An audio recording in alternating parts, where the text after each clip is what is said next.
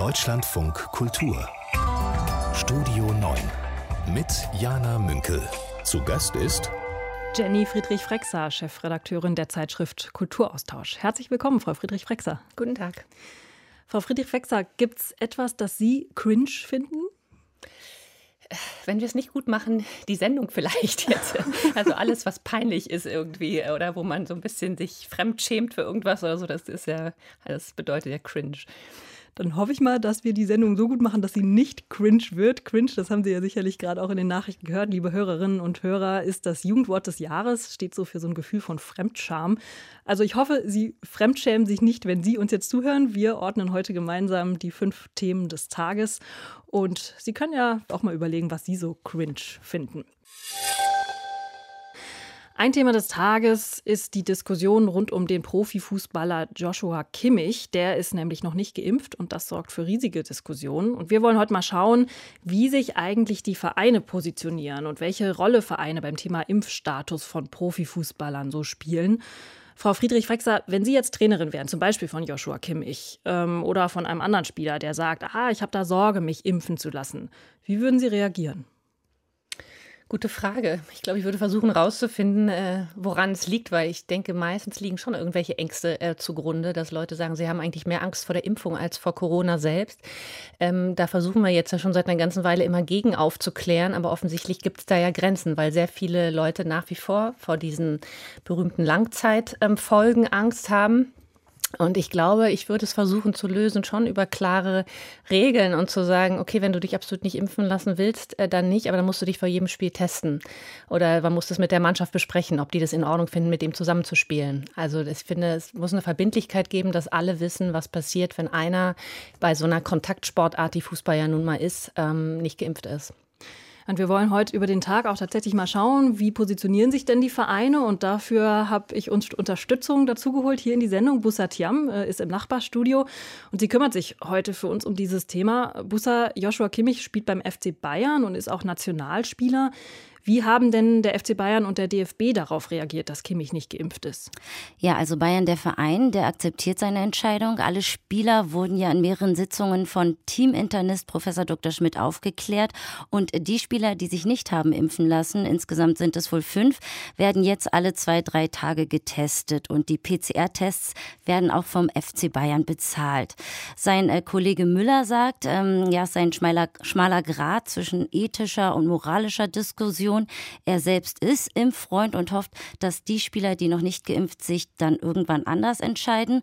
Und Sportvorstand des FC Bayern Hassan Salihamindic, der sagt, weil es in Deutschland keine Impfpflicht gibt, hat der Verein die Empfehlung nur ausgesprochen und jeder darf selbst entscheiden, wie er vorgeht. Wenn man sich die äh, DFB Corona-Hygienemaßnahmen nochmal anschaut, da steht auch nur drin, dass sie sich streng an die Vorgaben der Behörden und Gesundheitsexperten und Expertinnen orientieren und danach richten. Also sollte es tatsächlich zu tiefgreifenden Maßnahmen wie das Aussetzen der Saison oder Spielabsagen etc. kommen, dann stünden die Verbände, die Clubs ähm, im engen Kontakt zu den Gesundheitsbehörden. Also streng genommen äh, hält sich ja Joshua Kimmich dann an die Maßnahmen. Frau Friedrich-Frexer, trotzdem gibt es da ja einen Widerspruch, auf den jetzt ganz viele hinweisen. Äh, Kimmich selber hat nämlich äh, zu Anfang der Pandemiezeit eine Initiative mitgegründet. We Kick Corona heißt die. Die soll soziale Einrichtungen unterstützen, äh, auch verschiedene Kultureinrichtungen. Und ähm, da sagt er unter anderem, jeder einzelne von uns kann dafür sorgen, dass sich das Coronavirus nicht weiter ausbreitet. Also ein Satz aus dieser Initiative klingt jetzt nicht, als wenn er das uneingeschränkt lebt. Nee, klingt nicht so. Und ich glaube auch, dass deshalb jetzt diese Empörung äh, natürlich ausgebrochen ist, weil man eben nicht nur die eigene Erkrankung riskiert, sondern auch die, die von anderen. Ähm, ich glaube, es wäre irgendwie ganz gut, sich nicht nur auf den Fall Kimmich jetzt so zu stürzen, weil ich glaube, das ist was, ähm, was wir alle kennen. Wir alle kennen Leute, die sich nicht impfen lassen wollen. Also es ist eigentlich ein Gesellschaftsproblem, was hier am Fußball sichtbar wird. Ich glaube, die Empfindlichkeiten in dem Fußball sind auch deshalb hoch, weil es einfach ja auch zu Anfang der Pandemie oder auch währenddessen viele schnelle Ausnahmeregelungen gab. Ne? Also da flogen Mannschaften um die Welt, wurden äh, Meisterschaften irgendwo abgehalten, wo man sich dachte, Moment, wir sollen hier gerade zur Solidarität äh, alle verpflichtet und erzogen werden und die müssen das nicht machen. Und ich glaube, deshalb ist da jetzt auch so ein starkes Augenmerk auf diesem Joshua Kimmich und was er tut. Aber ich glaube, man muss auch einrechnen, dass sich auch viele mit ihm identifizieren werden und sagen, ah, da ist einer wie ich, ein prominenter Fußballer, der will das auch nicht. Also deswegen wird da schon auch drauf geschaut, glaube ich, wie dieser Konflikt jetzt aufgelöst wird. Und insofern ist es auch, glaube ich, wichtig, das gut zu machen. Und es ist auch äh, kein Problem, was neu ist. Also es würde sagen, dieser Fall ist jetzt eingebettet in ein größeres Problem, wie Sie es ja auch sagen. Im Sommer äh, gab es zum Beispiel bei der Mannschaft von Mainz 05 äh, Probleme. Da war ein Drittel der Mannschaft nicht geimpft. Es gab dann Corona-Fälle. Sehr viele Menschen mussten in Quarantäne und die mussten dann ja mit so einem sogenannten Rumpfteam antreten. Und der Manager Christian Heil, der hat dann angekündigt, darüber nachzudenken, nur noch geimpfte Spieler neu zu verpflichten zum Beispiel. Also schon so eine Art Restriktion. Du bist geimpft, ja, du darfst bei uns spielen. Busatiam, da würde mich interessieren, gibt es da denn jetzt schon Beispiele, wo Vereine noch klarer sagen, ja, aber nur geimpft? Nee, ich habe bisher noch keine konkreten Zahlen gefunden, beziehungsweise Zahlen zur Impfquote bei SpielerInnen. Und äh, die Vereine geben auch keine konkreten Angaben, beziehungsweise sagen auch nicht hier klar, es muss irgendwie geimpft werden. Es äh, gibt ein Positivbeispiel, das habe ich vom Karlsruher SC gefunden beim Zweitligisten. Da sind alle Spieler und Betreuer vollständig geimpft. Grund dafür könnten die Erfahrungen aus der letzten Saison gewesen sein. Nach drei positiven Fällen musste das komplette Team dafür 14 Tage in häusliche Quarantäne. Mm, zusammenfassend lässt sich einfach sagen, es gibt keine Impfpflicht. Deshalb können die Clubs nicht mehr als einen Appell aussprechen. Aber auch interessant, ich habe mir in die anderen Sportvereine geguckt, zum Beispiel bei der Deutschen Eishockey-Liga. Ähm, die ist aktuell sehr stark betroffen. In der Basketball-Bundesliga, da sollen wohl bis auf einen Spieler alle vollständig geimpft sein. Und ja, wenn man mal nach Amerika schaut, bei der NBA, auch ein anderer Profisport, Basketball, aber auch da dürfen zum Beispiel Beispiel ungeimpfte Sportler in manchen Städten nicht am Trainings- und Spielbetrieb teilnehmen. Das wäre vielleicht eine Maßnahme. Ja, und ich frage mich dann immer in der Leichtathletik zum Beispiel, da ist es ganz lang sehr, sehr schwer gewesen, überhaupt trainieren zu können, auch als Profi. Auch bei Olympia gab es extrem strenge Regel, Regeln. Da kann ich schon verstehen, wenn es da Frust gibt, dass es eben beim Fußball alles auch früher wieder losgehen durfte. Das haben Sie ja auch gerade schon angesprochen, Frau Friedrich-Frexer.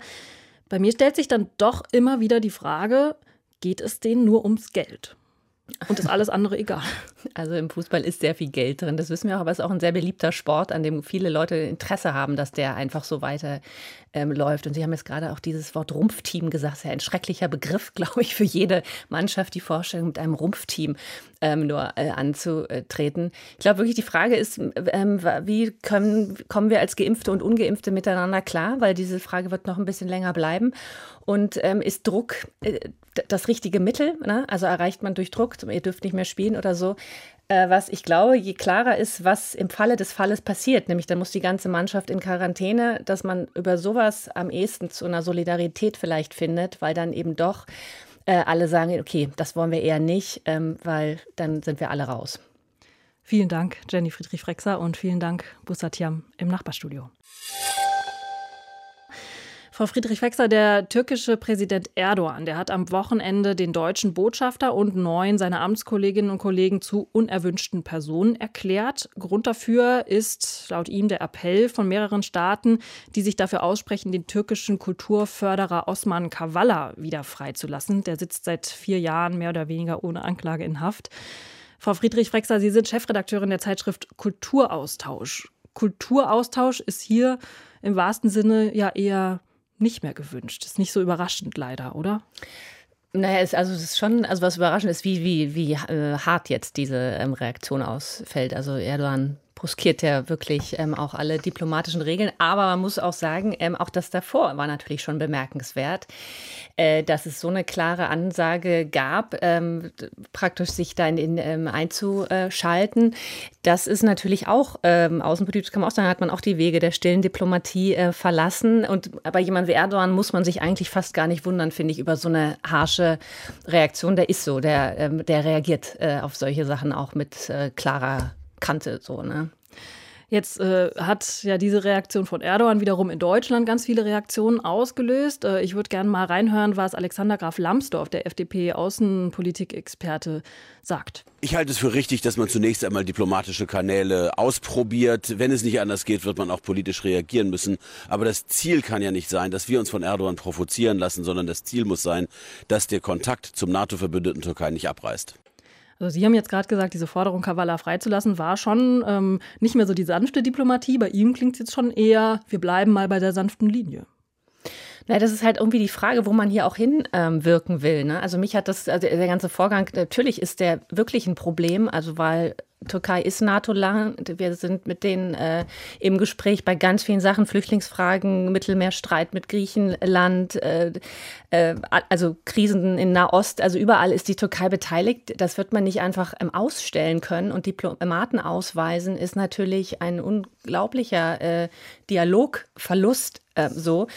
Ähm, ich habe den Eindruck, dass es hier sehr viel wirklich um Innenpolitik Politik geht und auch um ein sehr bewusstes ähm, Zeichen in die Innenpolitik der Türkei hinein von außen, dass man schon auch signalisieren will, genau solchen Gruppen, die auch Osman Kavala gefördert hat, also Zivilgesellschaft, Kultur, dass man da an ihrer Seite steht und, und die unterstützen möchte und dafür auch ein paar außenpolitische Verwerfungen in Kauf nimmt. Was mich da nur total wundert, also Erdogan hat ja schlechtere Umfragewerte, er verliert Rückhalt. Das Verrückte ist aber, so ein Vorstoß wie der jetzige, das schadet ja am Ende eigentlich ihm selber. Also die türkische Lira, die ist am äh, Sonntag auf Rekordtief abgesagt, so äh, schlecht stand sie noch nie. Mir kommt das dann so vor wie so ein wütendes Kind, das aufstampft und irgendwas tun will, aber dann die Konsequenzen eben nicht bedenkt. Oder ein Kind kann sie noch nicht bedenken, Erdogan könnte sie ja bedenken. Naja, ich meine, aber er hat äh, jetzt schon, also er hat jetzt schon eine ganze Weile ziemliche ähm, Probleme. Also der türkischen Wirtschaft geht es sehr schlecht, äh, die Inflation liegt bei 20 Prozent oder so, die Arbeitslosigkeit ist hoch, es gibt viel Korruption und so. Also er steht innenpolitisch unter Druck. Und ich glaube, auch von seiner Seite ist es ein innenpolitischer Schachzug, der ja oft gewählt wird, genau äh, auch von, von Leuten wie ihm. Ähm, ich mache außenpolitisch irgendwas auf, einen Krieg, einen Riesenkonflikt und so, um eigentlich nach innen die ähm, Reihen zu, zu schließen und auch das Thema zu wechseln. Also ich glaube auch, er will unbedingt weg, um von den Fragen um seine Regierungsführung, um, um die Schwächen, die da jetzt ähm, zutage treten und will das Problem einfach woanders hinschieben. Jetzt gibt es auch hier in Deutschland eben Forderungen nicht nur nach diplomatischem Parkett sozusagen, sondern doch auch richtig nach äh, Sanktionen. Also die linken Außenpolitikerin Sevim Dadelin, die fordert zum Beispiel, dass Waffenexporte und Finanzhilfen für die Türkei gestoppt werden sollen. Ähm, und als Mitglied des Europarats hat sich die Türkei ja auch verpflichtet, äh, die Urteile des Europäischen Gerichtshofs zum Beispiel zu respektieren, der eben sagt, ja, Kavala muss freikommen. Ähm, das Erdogan sich eben dann trotzdem nicht um Europa schert, das bestätigt ja dann irgendwie, dass er sich von diesen demokratischen Werten entfernt. Was kann man denn da als EU zum Beispiel konkret tun? Sind es dann eben diese Sanktionen, Finanzhilfen stoppen?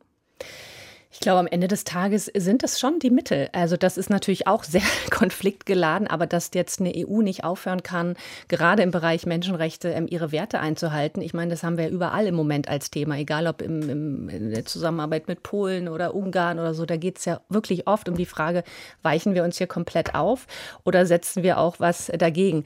Ähm, und mit einem NATO-Partner ist es natürlich was Ähnliches, dass man sagen muss, auf, auf welcher Ebene arbeiten wir eigentlich zusammen oder wo gibt es Grenzen? Und ich meine, der, der Europäische Gerichtshof für Menschenrechte hat das vor zwei Jahren schon gesagt, dass der Osman Kavala äh, freigelassen werden muss. Ich meine, der sitzt ohne Urteil jetzt seit vier Jahren in Haft. Das, geht, das geht natürlich nicht. Und dass das irgendwann auch mal mehr als Reden sein muss, ähm, finde ich schon richtig. Insofern ähm, kann ich auch äh, diese Aktion, äh, da jetzt mal ähm, Stellung zu beziehen, ähm, gut verstehen. Jetzt bleibt so ein bisschen abzuwarten, was passiert. Also heute ist Kabinettssitzung in der Türkei und es wird gespannt drauf geguckt, wie der türkische Außenminister agiert. Äh, der hat nämlich ähm, noch nicht reagiert und der wäre zum Beispiel dann da, dafür zuständig, auch die Botschafter auszuweisen. Also wir verfolgen das natürlich auch hier im Programm noch weiter.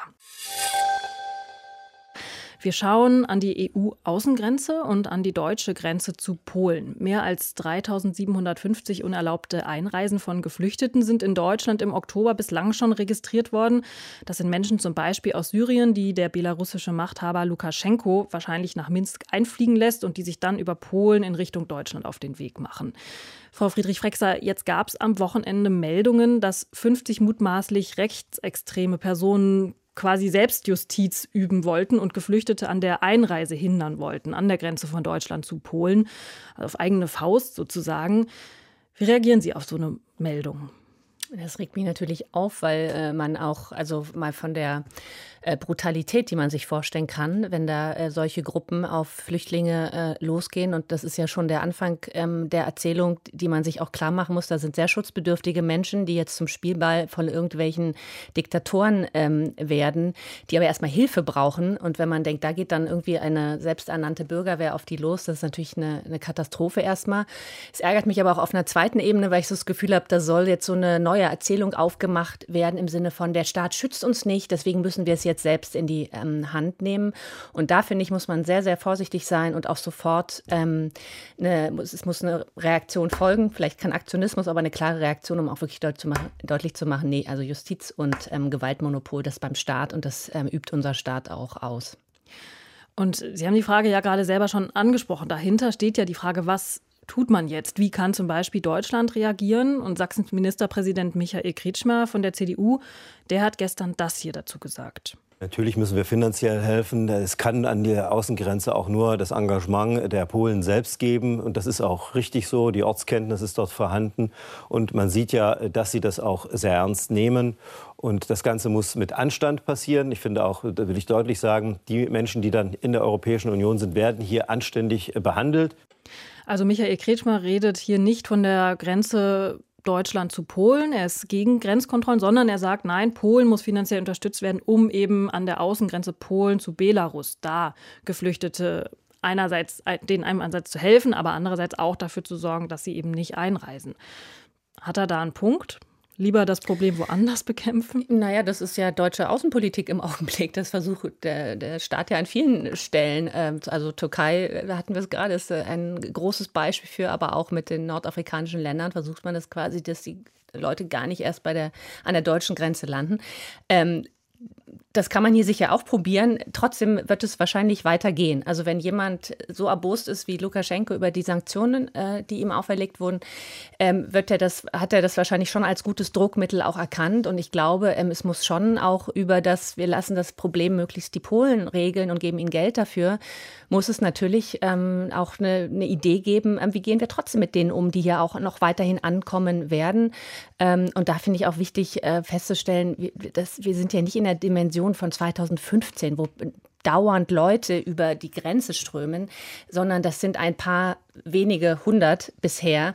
Also ähm, da muss man auch so ein bisschen die Kirche im Dorf lassen, um nicht so ein Angstszenario jetzt aufzumachen. Äh, Deutschland wird jetzt überrannt an der polnischen Grenze von Flüchtlingen, die dahin geschickt werden. Das passiert im Moment nicht. Der Innenminister Horst Seehofer, der sagt zumindest nicht, Deutschland wird überrannt, aber der fordert tatsächlich Grenzkontrollen zwischen Deutschland und Polen. Also der sagt, ja, die Lage könnte dadurch entspannt werden. Naja, also ich meine, wenn man sich anguckt, ähm, wie, also das zum Beispiel jetzt diese privaten Grenzschutzinitiativen, ähm, dann finde ich die Idee, Grenzkontrollen da ab und zu zu machen. Das heißt ja nicht, man macht die Grenze zu, sondern da wird stichprobenartig kontrolliert die kommt mir schon legitim vor. Ja, also, dass der Staat sich da jetzt irgendwie einschaltet und präsent ist, das, das finde ich richtig. Niemand will eine geschlossene Grenze zu Polen oder zu einem anderen Land im Schengen-Raum. Aber dass, ähm, dass es irgendeine Form von, ähm, von Reaktion darauf geben muss, finde ich schon klar. Sie haben auch gerade schon ähm, von einer möglichen EU-weiten Lösung äh, ja, der Migrationsfrage gesprochen. Also die gibt es ja aber momentan nicht. Also es gilt ja Dublin 3, also äh, diese Regel, das Asylverfahren soll dort stattfinden, wo eben jemand, der flüchtet, zuerst einreist. Das wäre in dem Fall Polen. So ist es ja in der Realität nicht, weil die Menschen eben weiterreisen. Gibt es ja noch ganz viele andere Beispiele. Also das Lager in Moria, äh, das abgebrannt ist, das Lager, das neue Lager Karatepe jetzt auf den griechischen Inseln. Diese Umverteilung wird ja seit Jahren nicht klar geregelt und der Wille dafür fehlt ja offenbar auch. Genau, aber die Situation hat sich natürlich sozusagen jetzt mit diesem Szenario Flüchtlinge gegen Sanktionen oder dieses Ausspielen gegeneinander ja auch geändert. Und Idealistisch gedacht, ich weiß, es ist schwierig in der Frage, könnte es ja ein Beispiel sein, wo auch alle EU-Staaten oder sagen wir mal ein Großteil ähm, oder ein Teil von Willigen erkennt, auch zu sagen, okay, wir tragen ja die ähm, Sanktionen gegen Belarus alle mit, also tragen wir auch die Konsequenzen, wenn ein Lukaschenko sich jetzt so verhält, auch mit und schaffen es zumindest mal bei so ein paar hundert Leuten uns zu einigen, dass von, von uns jeder zehn aufnimmt. Wir sind ja bei solchen Dimensionen, das muss man einfach sagen. Ne? Wir reden nicht davon, wie, wie verteilt man hunderttausende Flüchtlinge auf EU-Staaten und von denen hat die Hälfte keine Lust, sondern wir sind jetzt hier bei, bei ein paar hundert. Das Oberlandesgericht München hat eine IS-Rückkehrerin heute Vormittag zu zehn Jahren Haft verurteilt. Der Prozess, der lief seit April 2019 und sie ist unter anderem verurteilt worden wegen Mitgliedschaft in einer terroristischen Vereinigung im Ausland. Dieses Thema möchte ich gerne einordnen, zusammen mit meinem Gast Jenny Friedrich-Frexer. Sie ist Chefredakteurin der Zeitschrift Kulturaustausch und wir holen uns Unterstützung. Aus Bayern ist nämlich Tobias Krone zugeschaltet. Er war im Gerichtssaal und hat das Urteil direkt mitbekommen aus erster Hand. Tobias Krone, ich habe ja gerade gesagt, äh, der IS-Rückkehrerin aus dem Irak werden verschiedene Dinge vorgeworfen. Warum genau ist sie denn jetzt zu zehn Jahren Haft verurteilt worden? Also ähm, am Anfang steht äh, diese Jennifer äh, W., die äh, in den Irak gereist ist und dort einen IS-Terroristen geheiratet hat. Sie selbst äh, hat sich auch als Märtyrerin benannt und ähm, ja, ist äh, durchaus äh, lange Unterstützerin des IS gewesen.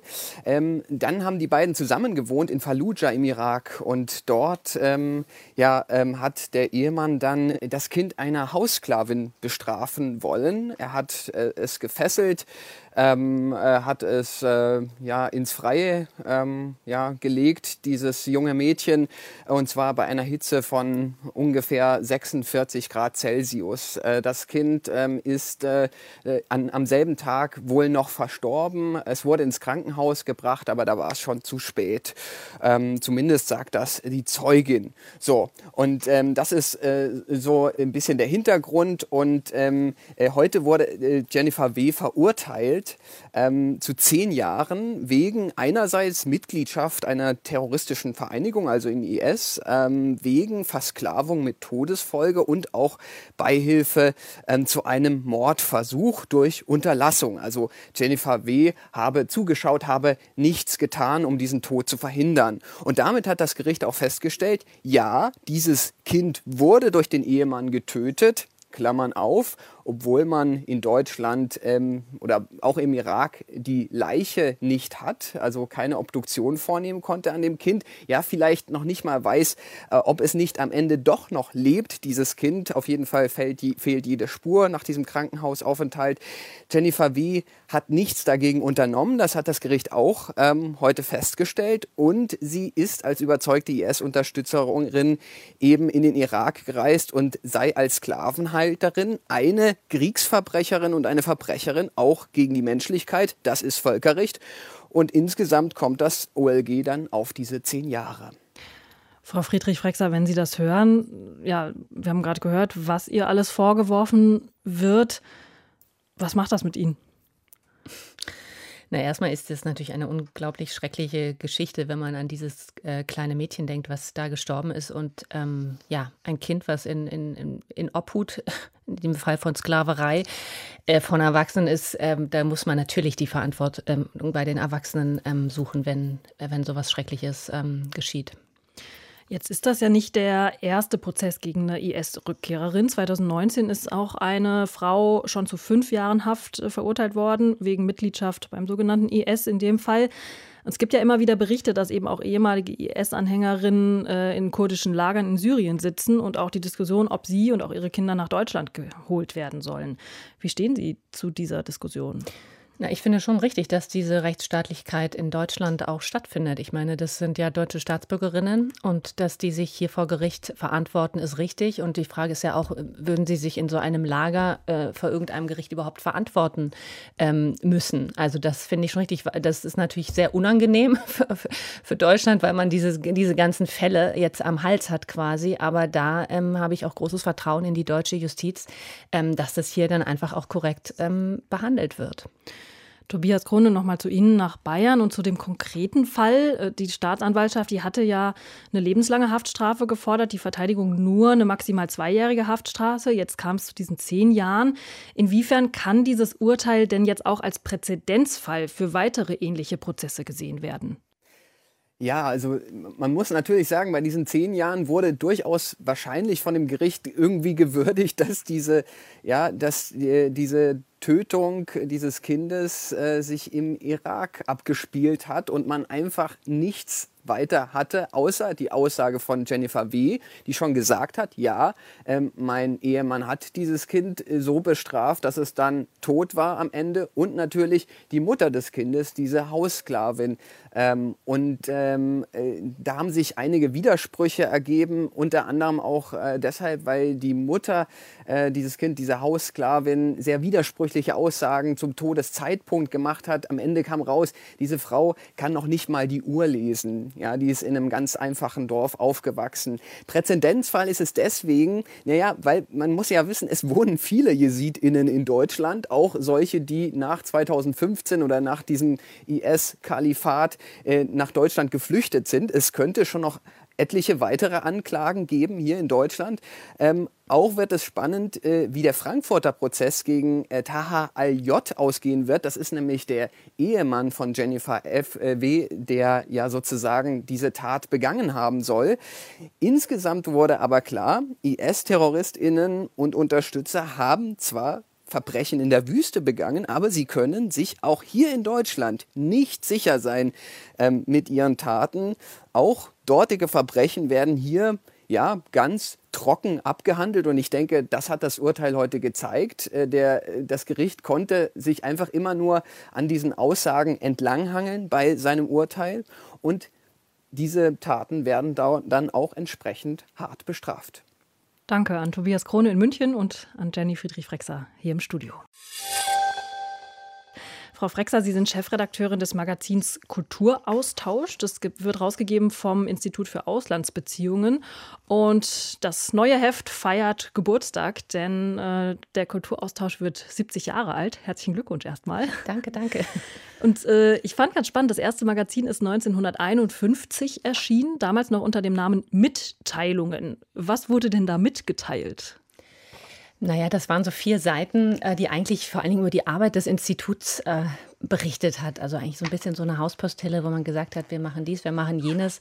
Ähm, ja, wie es ja viele äh, Institutionen dieser Art auch haben, wo man einfach so ein bisschen erzählt, äh, wer man ist und was man so tut. Also von vier Seiten auf auf jeden Fall deutlich mehr. Ich habe das neue Heft hier vorliegen. Sie haben auch eine Sonderausgabe dieser, diesem neuen Heft äh, beigelegt mit Fundstücken aus diesen 70 Jahren. Mir hat ja besonders gut äh, eine Liste gefallen aus dem Jahr 1952. Äh, die ist vom ehemaligen Generalsekretär des Instituts für Auslandsbeziehungen und der beschreibt da zwölf Regeln, wie sich deutsche Reisende in, im Ausland zu verhalten haben. Äh, mir ist besonders aufgefallen, die Regel verheimliche nicht, dass du von deutschen Eltern stammst, aber sorge dafür, dass der Ausländer von dieser Tatsache angenehm berührt wird.